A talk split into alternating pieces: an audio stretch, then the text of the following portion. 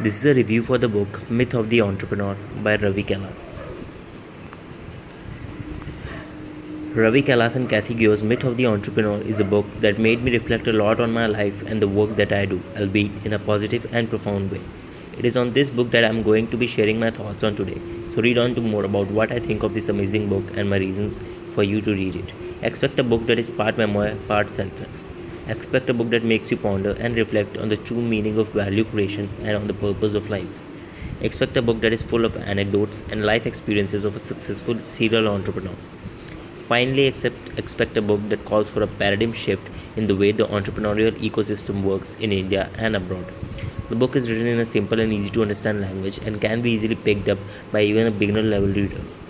Myth of the Entrepreneur is a book that tells us the story of its author Ravi Kailas, a serial entrepreneur who has successfully set up and run many profitable companies in his life.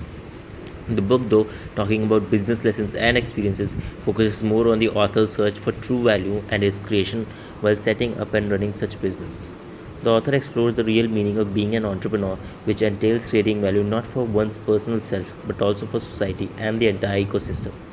The author also focuses on spirituality and the need to maintain a healthy balance between work and personal life.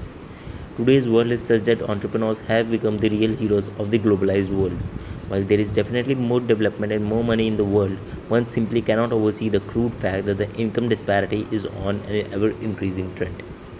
The rich are becoming richer and the poor are still struggling for one square meal a day. Is this indicator of the ever widening rich poor divide a healthy one? In the face of such sharp contrast, can the entrepreneur afford to think only for himself and not for the society as a whole? How long can such an unjust system be sustained? And what is the true meaning of value creation? This is the myth of the entrepreneur, the entrepreneur's dilemma. How to create value that benefits not just one but all. Right from page 1, the book sets the tone for a very candid and frank read.